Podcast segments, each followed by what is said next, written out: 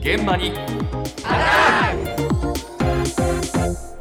今朝の担当は西村篠さんです。おはようございます。おはようございます。今年も値上げの波が止まりませんが、うん。そんな中安いとされるのがイワシです。イワシね、はい。え、今時安いものがあるのは嬉しいことだと思うんですけれども、ええ。ただ漁業関係者は複雑なようなんです、築地市場の鮮魚店斉藤水産の統括責任者斉藤又夫さんと漁業問題に詳しい東海大学海洋学部の山田義彦教授に伺いました半年前ぐらいからもうずっとね、イワシは豊漁で下がってますよね。3、4割はでも安いと思いますよ。イワシってね、梅雨時のイメージってあるんですけど、もう時期がね、ほんとここね、もう何年？取れる時期がね、もう変化してますからね。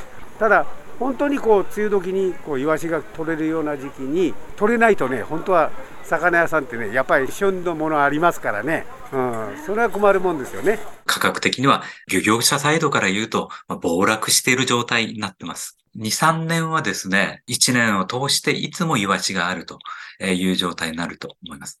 その反面ですね、イワシを毎日食べるという方は少ないかと思いますので、イワシの値段が上がらないで、漁業者の方が苦労するということも考えられます。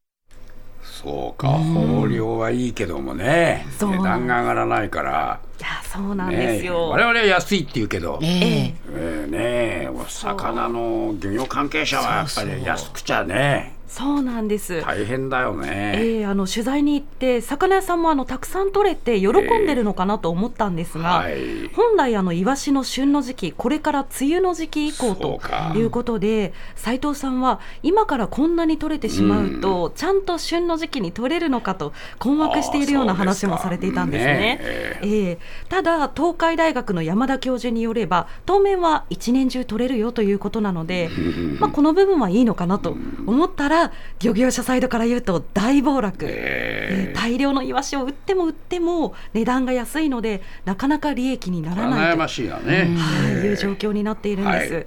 まあもうこうなるとですね、どんどん買ってもらって、どんどん食べてもらうしかない という状況なんですけれども。そう言われてもな。そう言われてもなんですよね。はい、山田教授もイワシを毎日食べる方少ないとおっしゃってました。毎日じゃな。大変だよ、はい、えーじゃあ実際皆さんどれくらい食べてるのか、イワシの安さどう感じているのか街で聞きました。に行って食べることが多いです。えー、高いイメージはないですけど例年通りぐらいにしか思ってなかったです。毎日食べてますよ。煮干し毎日食べてんの？うん煮干しみたいな。昨日も買いましたイワシえーとね4匹でね250円だったかな。あじゃあやっぱり安いよね。安いですよね。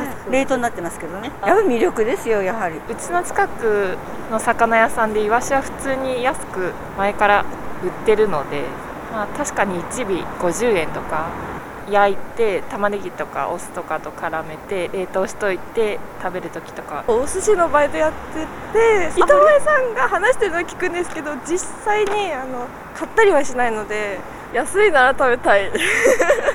いつでも食べられるって感覚あるでしょ？イワシって。ですからどうしてもイワシ安いからって思わないんですよね。だって食べる気はあんまりしませんよね。あららららら。そうなんですよ。ええ。あーまあ毎日っていう人もいたけどうんな、そうなんです。いたんす、ですけれども、あの最後の方はいつでも食べられるから安いから買おうとはならないと。なかなかな。いうことでした、えまあ、これを機に安いなら買いたいっていう声もね上がっていたんですけれども、イワシって手間がかかるので買う機会が少ないよという方もいまして、ええ。漁業関係者の悩みは続きそうだなとうん。いうところです、そしてイワシの豊漁が喜べない理由他にもありました再び東海大学の山田義彦教授のお話です。イワシの群れというのは非常に大量に集まってきて、暑いんですね、え大きい。えそこにサバの群れが入れない。えそしてあのサバがですね、あの、イワシよりも若干水温が低いのを好むものですから、あの、イワシの群れの下にサバがいるというような状態になっていまして、えー漁に行くときに、サバ自体はいます。いるにはいるんですが、えサバまで網が届かない。サバを取ろうと思っても、イワシが取れてしまうというのが今の状況です。えーサバというのは大体6、7年は、えー生きていきますので、1年、2年ですね、イワシの群れの下で、えー大きくなった美味しいサバを食べるとこ、時を待つという方が賢明だと思います。あらららら。イワシの層が厚くてえええー届かないサバまで届かないと。あそういうことなんそうだなんです。サバ漁も邪魔しているということで、あの今ねサバ缶がない品薄っていうニュースもありましたけれども、ねええこれもイワシの影響だったんだなというところであと数年はね我慢しないといけないようです。はい。サバにの邪魔をしてんのかイワシがそうなんです。でもね、ここまであの、はい、お伝えしてきましたけれども、イワシの大量で何かじゃあいいことはないのかと調べてみたんですが、先月末大きくて質のいいマグロが取れて、ええ。これは餌のイワシが増えていることが影響したんじゃないかという指摘があったんですが、ええマグロの恩恵を受けるところってね、限られていますので、うん。漁業関係者はしばらく大変かもしれませんそうでねす。ね。TBS ワシントン支局の樫本照之と涌井文明ですポッドキャスト番組「週刊アメリカ大統領選2024」では大統領選の最新の情勢やニュースを深掘り。現場取材のエピソードや舞台裏も紹介しています。毎週土曜日午前9時頃から配信です。